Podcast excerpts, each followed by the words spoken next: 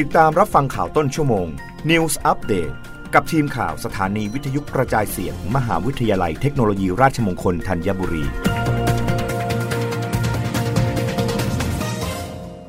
รับฟังข่าวต้นชั่วโมง โดยทีมข่าววิทยุราชมงคลธัญบุรีค่ะ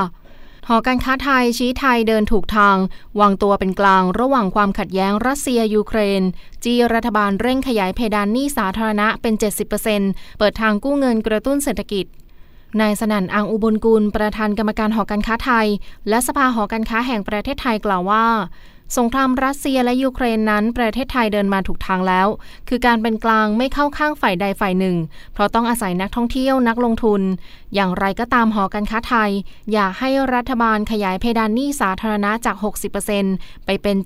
70%ซึ่งคณะรัฐมนตรีเห็นชอบแล้ว แต่ยังอยู่ในขั้นตอนของการพิจารณาของสภาผู้แทนราษฎร โดยการขยายหนี้สาธารณะเพื่อกู้เงินถือเป็นเรื่องจำเป็น ในการนำเงินมาเยียวยาและกระตุ้นเศรษฐกิจของประเทศ นอกจากนี้ยังมีความเป็นห่วงภาวะเงินเฟอ้อที่สูงขึ้น ซึ่งจะทำให้เศรษฐกิจไทยไม่เติบโต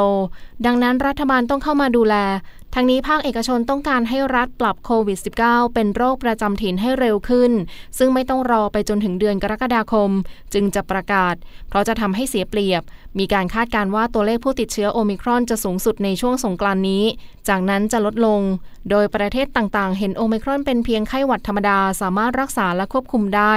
บางประเทศมีการเปิดรับนักท่องเที่ยวและลงทุนแล้ว เช่นมาลดีฟทำให้เศรษฐกิจขับเคลื่อนได้ดี ดังนั้นหากไทยสามารถเปิดประเทศและอำนวยความสะดวกให้กับนักท่องเที่ยวได้ ก็จะสร้างความได้เปรียบ แต่ต้องติดตามสถานการณ์เป็นระยะด้วย ด้านราคาสินค้าซึ่งได้รับผลกระทบจากราคาน้ำมันที่ปรับตัวสูงขึ้น ส่งผลต่อราคาวัตถุดิบ ซึ่งหอการค้าไทยได้ส่งสัญญาณการปรับราคาสินค้ามาตั้งแต่เดือนตุลาคมปีที่แล้ว ว่าปีนี้ราคาสินค้าจะขยับตัวสูงขึ้นแน่นอน จากต้นทุนที่สูงขึ้น ซึ่งนักธุรกิจต้องไม่ประมาท เร่งซื้อวัตถุดิบเก็บไว้ให้ได้มากที่สุด เพื่อผลิตสินค้าในล็อตต่อไปรับฟังข่าวครั้งต่อไปได้ในต้นชั่วโมงหน้า กับทีมข่าววิทยุราชมงคลธัญบุรีค่ะ